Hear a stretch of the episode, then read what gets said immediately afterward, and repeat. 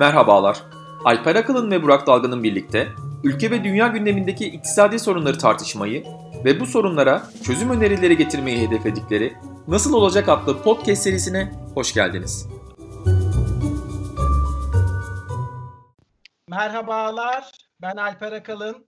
Nasıl Olacak adlı podcast serimizin 9. bölümünde Burak Dalgın ile karşınızdayız. Burak hoş geldin. Hoş bulduk. Bu haftaki programımız 19 Mayıs'a denk geliyor. Bu vesileyle eğitim ve gençlik politikaları üzerine konuşacağız. Bir de konuğumuz var. Konuğumuzu takdim etmek üzere ben sözü Burak'a veriyorum. Yani çok teşekkürler. Çok şanslıyız. Ee, bu haftaki konuğumuz Teknoloji ve İnsan Kolejlerinin kurucusu ve eğitim alanında çok ciddi çalışmaları olan e, sevgili Zeynep Dereli. Ee, aynı zamanda kendisi podcast'imizin ilk kadın konuğu. Bu vesileyle Nasıl Olacak podcast'i de medeniyete doğru bir adım atmış oluyor. Hoş geldin Zeynep. Hoş bulduk. Sizlerle olmak çok keyifli. Çok teşekkürler.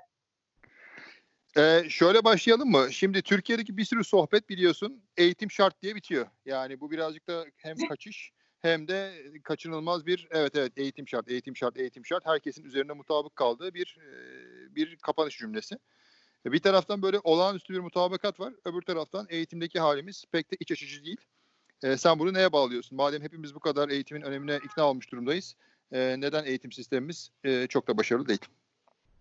Ee, şimdi evet Türkiye'deki eğitim sistemi çok başarılı değil. Hangi açılardan çok başarılı değil? Bir kere ona bakalım. Bir de dünyadaki eğitim sistemleri başarılı mı? Yani e, doğruyu söylemek gerekirse Burak e, dünyada da eğitim sistemleri artık başarısız. Bu Covid-19 da biraz onu gösterdi bize. Ee, öncelikle eğitim sistemimizin temeli, dünyadaki mevcut bildiğimiz eğitim sistemlerinin temeli endüstriyel devrime dayanıyor.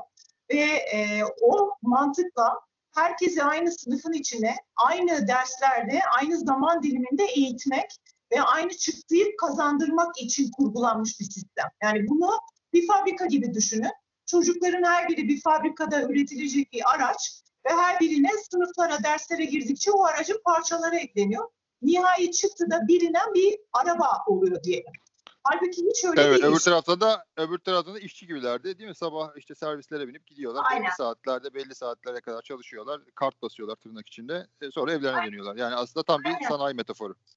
Tam tam sanayi metaforu. Yani bunu hani bilhassa kullanmak istediğim e, dinleyicilerin de gözünde canlansın diye. Ee, okullar bizim bildiğimiz zamandan beri hiç değişmedi. Dünyada birçok sektörde müthiş değişiklikler var. Ee, ve bu değişikliklerle beraber eğitim aslında bugüne kadar hep değişimin itici gücüyken şimdi değişime rağmen hala eski şekilde devam eden inanılmaz statü kurucu bir eğitim anlayışı var, vardı diyelim. Çünkü Covid-19 bir sürü konuda bizi biraz uyandırdı. Ben kendim e, bir eğitim girişimcisi olarak ve eğitime gönül vermiş bir e, insan olarak eğitimin zaten öyle veya böyle mecburen değişeceğine inanıyordum. Ona inandığım için bundan 4 sene evvel Tinki Teknoloji ve İnsan Kolejlerini kurdum ve bana inanan bir muhteşem bir ekiple de hayata geçirdik. Bize inanan e, çok girişimci ruhlu öğretmenlerimiz ve öğrencilerimizle de çıktılarını da gördük. Şimdi eğitimde biz neyi öğretiyoruz? Neden öğretiyoruz? Nasıl öğretiyoruz? Ve nasıl ölçüp değerlendiriyoruz? Bunların her biri tekrardan kurgulanmalı. Türkiye'deki öğrettiğimiz şeyler, nasıl öğrettiğimiz hususu e, ve ondan sonra da bunu e, hangi şekilde e, ölçüp değerlendiriyoruz hususu aslında dünyadaki birçok ülkeye benziyor. Tek bir tek bir şey söyleyebilirim. Türkiye'de zaman zaman ideolojik bakış açıları, bu işte fabrikanın çıktısı herkes için aynı olacaksa o zaman o fabrikanın çıktısındaki ideolojik bakış açısı da benzer insan yetiştirme üzerine de zaman zaman kurgulanabiliyor. Halbuki burada önemli olan hep birlikte yapmamız gereken her bireyin kendini gerçekleştirmesine izin verecek bir model yaratmak. Biz ona kurgulamadık sistemi. Yani büyük sistemsel bir değişime ihtiyacımız var. Bakış açısı değişikliği. Eğitim her Bunu- çocuğun... Buyurun.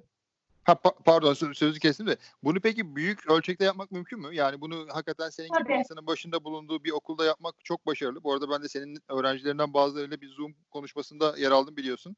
Gerçekten Evet. olağanüstü çocuklar, olağanüstü gençler. Ee, o yani bu böyle daha butik bir ortamda yapılması büyük bir başarı. Fakat bunu hakikaten milyonlarca öğrenciye yaymak mümkün mü? Bunun ölçeklenebilirliğini nasıl görüyorsun?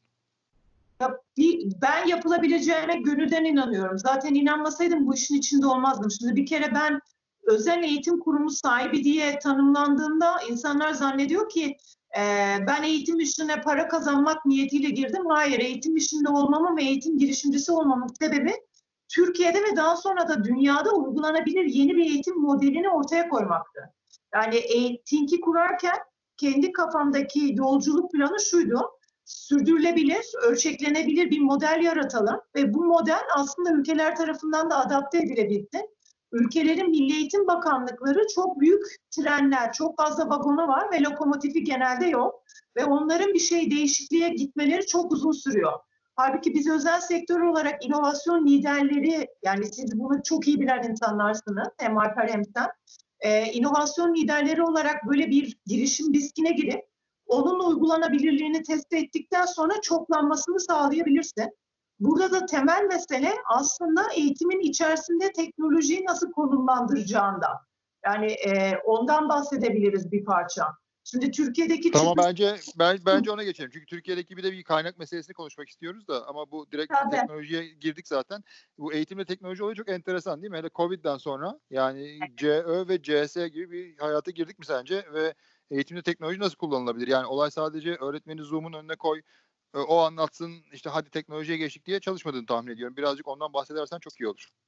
Elbette. Şimdi bir kere dinleyicilerden şu konuda da dikkatlerini rica edeceğim ve bunu lütfen ayırt etsinler. Eğitimde teknoloji kullanımı COVID-19 nedeniyle hazırlıksız olan ülkelerin ve okulların bir anda pat diye Zoom veya Google Hangouts üzerinden hocalarına ders anlattırması demek değil.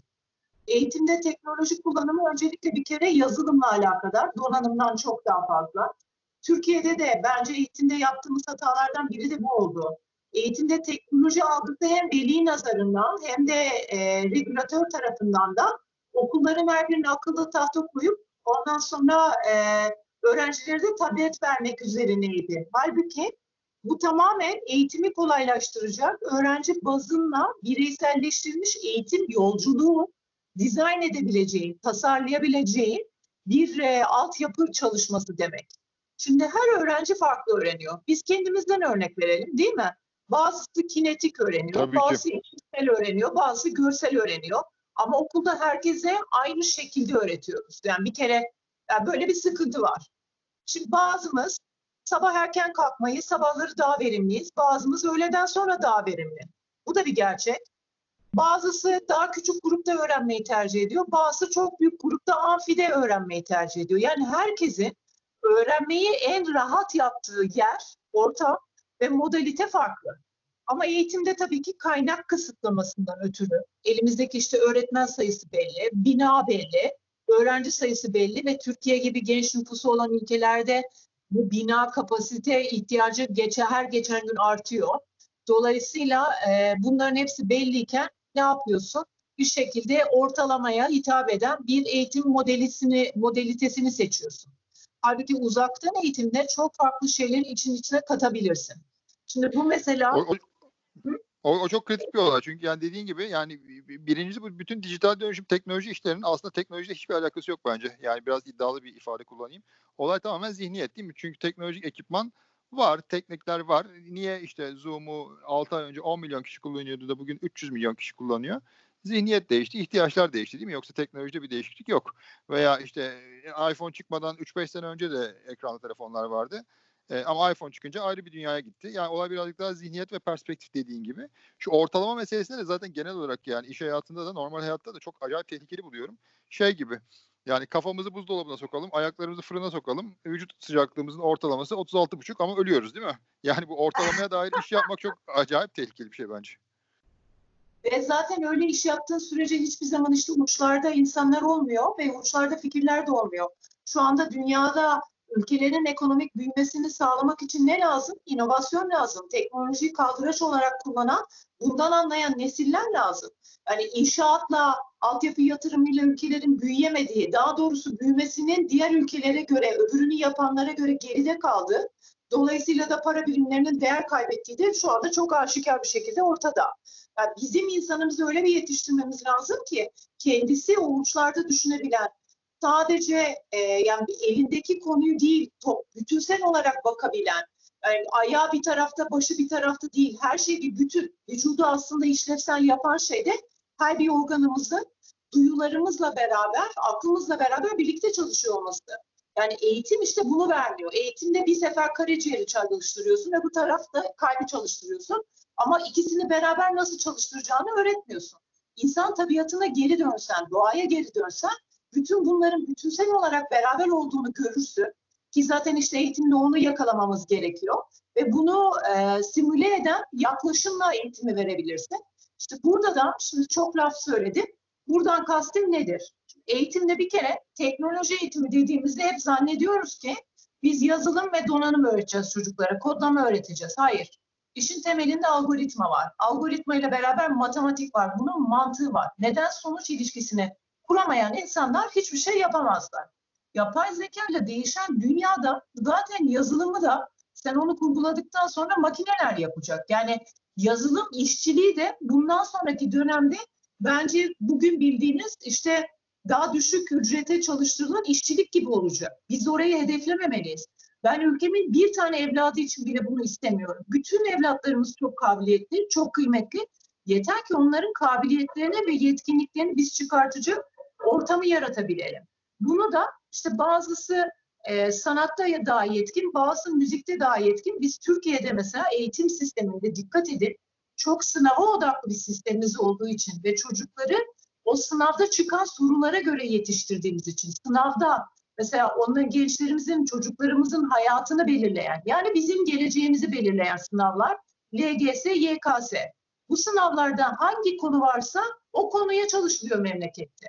O zaman yani bir kere o sınavların yapısını değiştirmen lazım. Yani gerçekten bir bakış açısı, modelde büyük bir değişime ihtiyaç var. Böyle bölük pörçük değişiklikler değil de o sınavda görsel sanatlar var mı? Müzik var mı? Ama halbuki aslında her şeyin temelinde bu var. Ve bunların hiçbirini biz sormuyoruz. Veya beden eğitimi. Senin kendine, sağlığına iyi bakmadığın bir toplum gelecekte zaten sıkıntılı olacaktır. Gene Covid-19 işte bunların her birini bize gösterdi. Başka ne gösterdi? İnsanlara, gençlerimize çok üzülüyorum. Hemen tamamlıyorum. Çok konuştum. Çok sevdiğim bir konu çünkü. Ama e, çocuklarımıza mesela yemek yapmayı öğretmiyoruz. Ev temizliği gibi yani basit kendine yetebilme yetilerini biz öğretmiyoruz okullarda.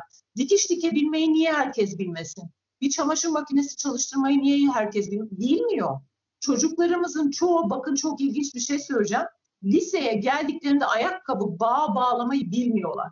Bu felaket bir şey. Çok fena gerçekten. Şu bizim ilkokuldayken hayat bilgisi diye bir dersimiz vardı ya onu aslında belki genele yaymak lazım. Çünkü bütün bu söylediklerin hayat bilgisi esas değil mi? Hayatta işte çamaşır yıkayabilmek, yemek yapabilmek ya da işte kendi öz düzenini sağlayabilmek, temizliğini sağlayabilmek bunlar bayağı temel hayat bilgisi ve çocuklar işte bu sınav falan hikayesiyle tamamen onları unutuyorlar herhalde.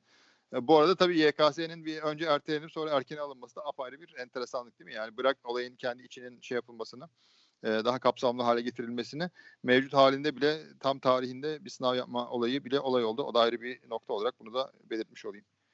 Ben ee, de Alper, eğitim evet, sen... evet e, bir baş yani yaklaşımın tamamıyla değişmesi gerektiğine Zeynep Hanım vurgu yaptı. Ben biraz da bir eğitimin finansmanı ve kaynak e, ayrılması hususunda birkaç şey söylemek istiyorum. Çünkü aslında baktığımız zaman Türkiye'de eğitime ayrıl bütçe içerisinde en çok pay Hazine ve Maliye Bakanlığı'ndan sonra eğitime ayrılıyor ve toplam gayri safi milli hasıla içerisinde eğitime ayrılan pay %5 civarında. OECD ülkelerine baktığımızda da aslında bu rakam çok da aşağıda değil. Yani fena değil Türkiye'nin eğitime harcadığı bütçe ama bak bir yandan da şunu da görüyoruz. Özel e, eğitimdeki özel harcamaların da payının gittikçe arttığını ve hatta OECD ülkelerinin üzerinde çok fazla olduğunu görüyoruz. Yani sanki toplumda bir şekilde kamu kaynaklı eğitim sisteminde bir memnuniyetsizlikten dolayı bu özel eğitim sistemine bir kayış var gibi. Öte yandan e, Türkiye'de görece bir eğitimdeki yüksek bütçeye rağmen Türkiye'de genç işsizlik oranının çok yüksek olması ve bunun ardındaki en önemli faktörlerden bir tanesi de gençlerin yet- yeterince bir yetkinlik ve kabiliyetle donatılmıyor olması da bir sorun. Yani buradan şunu anlıyoruz. Kamu kaynakları aktarılıyor ama bu verimli bir şekilde e, top gençlere e, yansımıyor. Yani burada bir verimsizlik problemi var gibi. Kamu kaynaklarını arttırarak bu problemi çözebiliriz gibi bir yaklaşımdan ziyade burada bir yapısal bir sıkıntı var. Bu sıkıntının nedeni nedir sizce Zeynep Hanım? Bunu nasıl çözebiliriz? Bununla ilgili fikirlerinizi almak isteriz. Şimdi Alper Bey gerçekten harika bir soru. Ee, OECD'nin bununla ilgili bir sürü raporu var ve e, öğrenci başına harcanan para eğitimdeki çıktının daha iyi olacağının bir göstergesi değil.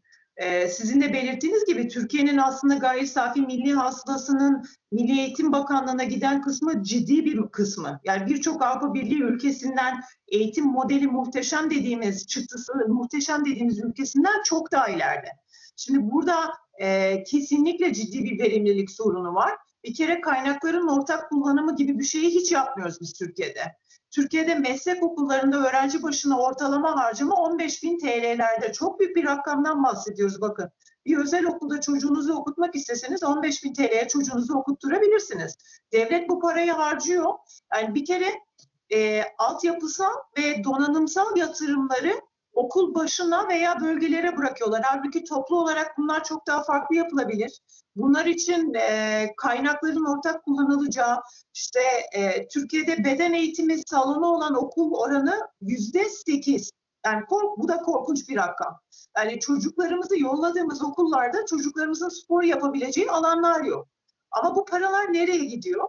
Ve bir de altında çizmek istediğim en önemli husus öğretmenlerimiz. Öğretmeni eğer güçlendirmezsen, öğretmenlik mesleğini e, olması gerektiği statüye taşımazsan, o zaman zaten eğitimin çıktısının çok iyi olması mümkün değil. Şimdi Covid-19'da başka bir şey daha gördük. Uzun zamandır eğitimde dijitalleşmenin önündeki engellerden bir tanesi işte öğretmensiz eğitim olmaz, öğretmenlerimizi geride bırakmayacağız gibi çok yanlış söylemlerdi. Çünkü eğitimde teknolojinin kullanımını verimli olarak sağlayabilmen için çok daha nitelikli öğretmene ihtiyacım var. Öğretmenlerimizi bu yeni döneme göre hazırlamamız, okullarımızın her birinin içerisinde teknoloji kullanımı ile ilgili hem öğretmenlerimize kaynak sağlayacak, hem bunun altyapısını hem de e, e, yazılımını destekleyecek, içeriğini destekleyecek yeni kadrolara ihtiyacımız var. Ülkemizde kadrolardan tasarruf yapabilmek için daha evvelden devlet okullarında yönetici kadroları varken yani idareci, şimdi artık müdürlerimiz ve müdür yardımcılarımız okulun işte su, elektrik, temizlik, yemek hizmetleri gibi şeyleriyle uğraşıyorlar. Çocuklarımızın akademik çıktılarıyla uğraşmıyorlar. Halbuki burada da gene kaynak israfı var. Çocuğun akademik çıktısını bir şekilde takip etmezsen o zaman onu ne yazık ki daha verimli hale getirmen de mümkün olmuyor. Ama konuştuğumuzda okullarımızın idari kadrolarına yani akademik idari kadrolarına o kadar çok fiziksel idari işleri var ki gerisiyle ilgilenemiyorlar. Ee, ve yani burada tekrardan bunu aynı bir işletmedeki verimlilik e, çalışması gibi oturup şehir bazında, ilçe bazında sonra da detaylandırarak hangi öğretmenin nerede vakti var, nasıl kullanmamız lazım bunların tekrardan düzenlenmesi lazım. Bunun için bence yapay zeka kullanılarak çok farklı bir çalışmaya da gidilebilir. Mesela hocalarımızın atamaları yapılırken e, zaman zaman görüyoruz ki hocalarımız da haklı olarak farklı bölgelerde atamalarının yapılmasını istiyorlar. Bazı bölgelerde kadro fazlası varken bazı bölgelerde de norm kadrolarda boşluk oluyor. Halbuki burada öğretmenlerimizi birazcık uzaktan eğitimle de o çocuklarımıza eğitim verebilecek şekilde kurgulasak gene bambaşka bir yere gidebiliriz. Yani bunların her birinin çözümü var. Bunlar üzerinde biz çalışıyoruz. Nasıl yapacağımızı da aslında çok detaylı olarak biliyoruz. Ee, burada mutlaka kaynakların verimli kullanımını sağlamak için yapay zeka temelli biraz hibrit eğitim dediğimiz öğrencinin öğrenme tercihine göre de farklı modaliteleri içinde barındırabilen, dolayısıyla herkes aynı kalıpta aynı şekilde eğitim alacak değil, biraz daha farklılaştırılmış bir modele gitmemiz gerekiyor. Şu ben çok önemli bir olay. Yani kaynakların etkin kullanımı ve yeni tekniklerin kullanımı meselesi. Çünkü dinleyicilerimizin dikkatine şu rakamı getirmek istiyorum. Milli Eğitim Bakanlığı'nın senelik bütçesi 120 milyar TL. Yani bizim bedava eğitim dediğimiz şey aslında bedava falan değil değil mi? 120 milyar TL para ödüyoruz biz bu eğitimi vermesi için Milli Eğitim Bakanlığı'na ki tabii kamusal eğitime ben çok inanan bir insanım. E, hatta öyle bir eğitim sisteminin de ürünüyüm. O yüzden onun mümkün olduğu kadar iyi olmasını da istiyorum. Fakat harcanan para çok ciddi. Her ay 10 milyar lira para harcıyoruz biz buna. Karşılığında aldığımız hizmetten herhalde pek de memnun değiliz ki işte insanlar çocuklarını ya takviye derslere göndermek zorunda kalıyorlar ya özel okullara gönderiyorlar ya onu yapmak istiyorlar ya ekstra e, bir takım zahmetlere katlanıyorlar. Fakat bu yani 120 milyar lirayı bu kamu ne yapıyor diye birçok net bir soru var ortada. Bununla beraber de yetkinlikler meselesinde Türk okullarında herhalde 40-50 senedir İngilizce öğretiliyor öyle değil mi? Evet. Fakat OECD içinde e, İngilizceyi en kötü konuşan ülkeyiz açık ara bir şekilde. Hatta Tabii. yani Allah'tan YouTube'la Netflix geldi. E, İngilizceler gelişti. Yani YouTube'la Netflix'in İngilizce öğrenimine yaptığı katkıyı Milli Eğitim Bakanlığı'na kadar belki katkısı vardır. Yani tabii abartarak abartılı bir örnek olarak veriyorum. E, şimdi bu kadar kaynakla bu teknik nasıl değişecek? Şimdi e, birkaç tane şey var. E, bir kere evet bakanlığımızın çok ciddi bir bütçesi var. Her ay bu bütçe gidiyor. Büyük bir kısmı öğretmen maaşlarına gidiyor ama gene öğretmenlerimiz haklı olarak mutsuzlar. Aynı zamanda altyapısal yatırımlara çok ciddi para harcıyoruz. Çünkü devlet okullarındaki sınıf mevcut oranları hala ne yazık ki e, ikili eğitimi mecbur kılan e, ve e, taşımalı eğitimle de yani her öğrencimizi okula e, götüremiyoruz. E, karma sınıf bu arada benim karşı olduğum bir şey değil. Karma sınıfın başarılı olduğu örnekleri var. E, çünkü e, illa kendi yaş grubunla aynı seviyede iyi olma, aynı şeyde olman gerekmiyor. O da gene endüstri devriminin bir çıktısı. Yani e, ben kendim 1977 doğumluyum. 77 senesinde doğanların hepsinin her konudaki öğrenim seviyesi aynı değil. Halbuki bazı konularda mesela 79'lularla okumam gerekirken bazılarıyla belki 75'lilerle okumam gerekiyordu. Buna da izin vermiyor sistemimiz. Sistemimiz başka kimleri geride bırakıyor? Gene çok önemli. Üstün yetenekli, üstün potansiyelli çocuklarımızı ve özel ihtiyaç sahibi çocuklarımızı. Sistem oraya da hiç yetişemiyor. Buralar dışında teknolojik kullanımıyla neler yapabiliriz? Bir kere biz Türkiye'de kaynakları devamlı böyle birkaç senede bir ne oluyor işte sistemi değiştiriyoruz. 4 artı 4'e geçtik, yaptık. Artık tekrardan oraları kurcalamaktansa e, dünyada ne kadar çok içerik var bunlara da bir bakalım. Şimdi video mesela ders videosunu illa bizim mi çekmemiz lazım? Aslında her okulda videolar yani her okulda ders anlatılıyor. Her öğretmenin o dersin çocukları gözükmediği şekilde kişisel verilerin korunması kanunu kapsamında e, o derslerin bir şekilde çekilip ondan sonra da bir platformda yani bu işin e, nasıl diyeyim size e, Apple Store gibi yani bir sürü içerik var. Bu içerikleri girinin e, bunun da Milli Eğitim Bakanlığı'nın e, kontrol edip Apple Store gibi yani Milli Eğitim Bakanlığı Store gibi düşünün bunu. Orada o içeriklerin yayınlanmasını sağlayıp bunun için de yani ekstradan ayrı bir maliyete katlanmayıp çünkü biz genelde işte bu videoları falan çektirmek için acayip paralar harcıyoruz. Halbuki her gün bu içerikler oluşturuluyor. Sizlerin bu podcastlerinin eğitim öğretiminin bir parçası olmasının önünde ne engel var? İşitsel öğrenen bir çocuğumuz aslında evinde de mesela eğer internet hızı yavaşsa radyo link üzerinden bunu dinleyebilir ve bunu öğrenebilir. Ama işte bunları bir alanda toplayıp onların yönetimini sağlayacak sistemlere geçirmesi gerekiyor. Yasal düzenlemede bunların kredilendirilebilmesine ihtiyaç var. Çocuklarımızın bir kere dört seçenekten ve bire indirmeleri üzerine düzenlenmiş bir sınav sistemi ve geleceklerini belirleme sistemini tekrardan sorgulamamız lazım. Niye? Yapay zekalı çözümler çünkü ölçme değerlendirmede bir çığır açtı. Ve bu son 8-9 senedir var. Açık uçlu sorular sorup yapay zeka ile o soruların cevaplarını değerlendirebilir haldesin. Hayatta hanginize kişisel, bakın sadece iş hayatı olarak da söylemiyorum. Kişisel hayatınızda da, eşinizle olan münasebetinizde bir konuyu konuşurken size dört seçenek mi sunuluyor? Yani veya arkadaşlarınızla olan bir hususu çözmeniz gerekiyor. Öyle bir dört seçenek yok. Yani o dört seçenekten teki indirme yetisi hayat başarısını kesinlikle beraberinde getirmiyor. Veya takım oyunu. Doğru tabii.